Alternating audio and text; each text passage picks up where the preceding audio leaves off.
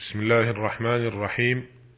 الحمد لله رب العالمين وأصلي وأسلم على أشرف الأنبياء والمرسلين نبينا محمد وعلى آله وأصحابه أجمعين والتابعين ومن تبعهم واقتفى أثرهم وسار على خطاهم إلى يوم الدين. أما بعد أيها المستمعون الكرام السلام عليكم ورحمة الله وبركاته. تحدثنا في الحلقة السابقة عن حديث جابر بن عبد الله رضي الله عنهما أن النبي صلى الله عليه وسلم قال أعطيت خمسا لم يعطهن أحد من الأنبياء قبلي. نصرت بالرعب مسيرة شهر وجعلت لي الأرض مسجدا وطهورا فأيما رجل من أمتي أدركته الصلاة فليصلي وأحلت لي الغنائم. ولم تحل لأحد قبلي وأعطيت الشفاعة. وكان النبي يبعث إلى قومه خاصة وبعثت إلى الناس كافة. متفق عليه. وعرفنا في حلقات ثلاث ما يتعلق بهذا الحديث من الفوائد والأحكام والمسائل والحكم. وفي هذه الحلقة نعرض لما رواه الشيخان عن عائشة رضي الله عنها أن فاطمة بنت أبي حبيش سألت النبي صلى الله عليه وسلم فقالت إني استحاض فلا أطهر أفأدع الصلاة؟ قال لا إن ذلك عرق ولكن دع الصلاة قدر الأيام التي كنت تحيضين فيها ثم اغتسلي وصلي. وفي رواية وليست بالحيضة فإذا أقبلت الحيضة فاترك الصلاة فإذا ذهب قدرها فاغسلي عنك الدم وصلي متفق عليه. في هذا الحديث أحكام مهمة تتعلق بطهارة المرأة المسلمة تجاه ما يعتريها من حيض واستحاضة. نفصل هذه الأحكام والفوائد في الوقفات التالية. الوقفة الأولى قولها إني أستحاض. الحيض في اللغة أصله سيلان الشيء وجريانه والحيض في الاصطلاح الشرعي دم يحدث للأنثى بمقتضى الطبيعة بدون سبب في أوقات معلومة. أما الاستحاضة وهي المقصودة في لفظ فاطمة بنت أبي حبيش فهو استمرار الدم على المرأة بحيث لا ينقطع عنها أو ينقطع عنها مدة يسيرة كيوم في الشهر مثلا. والحكمة من الحيض والله أعلم أن الله جل وعلا جعله من رحمته وحكمته في رحم المرأة غذاء للجنين فإذا وضعت تحول إلى لبن لتغذي به طفلها. أما إذا كانت غير حامل ولا مرضع برز الزائد منه في أوقات معلومة ولهذا يقل أن تحيض الحامل أو المرضع. وهذا الحيض يتعلق بخروجه أحكام شرعية لا بد للمرأة المسلمة أن تفقهها وتعيها. الوقفة الثانية قولها فلا أطهر.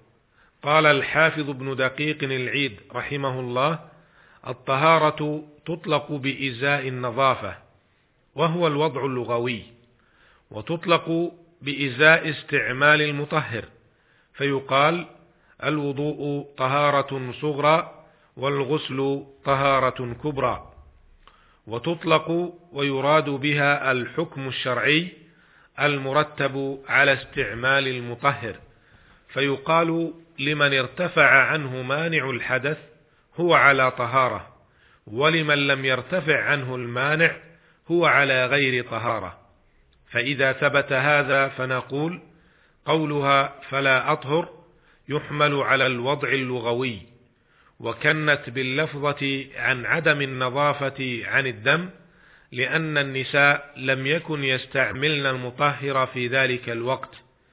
ولا هي أيضا عالمة بالحكم الشرعي فإنها جاءت تسأل عنه فتعين حمله على الوضع اللغوي ثم حقيقته استمرار الدم وعليه حمله بعضهم.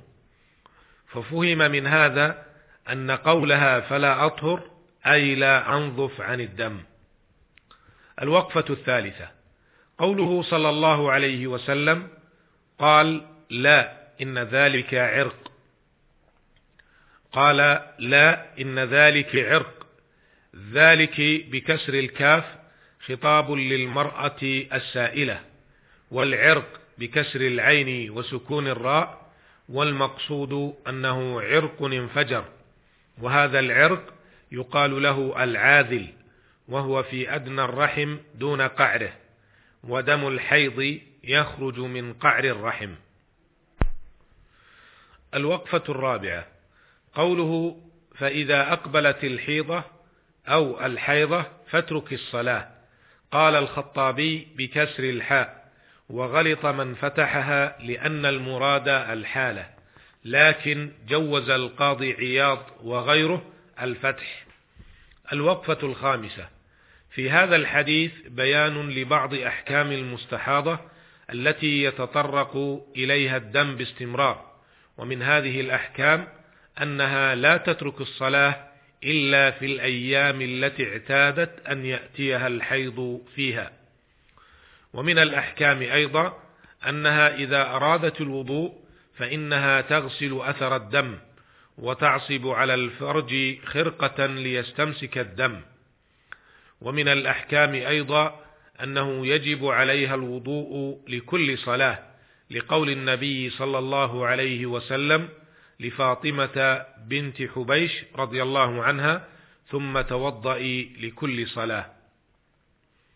ومما ذكره بعض أهل العلم أنه يجب عليها الاغتسال لكن الصحيح إن شاء الله أنه لا يجب عليها الاغتسال إنما هو واجب على الحائض فقط فلم يصح عن النبي صلى الله عليه وسلم أنه أمر المستحاضة بالاغتسال إلا في حالة واحدة وهي إذا قدرت أيام الحيض وأرادت أن تغتسل للخروج منه.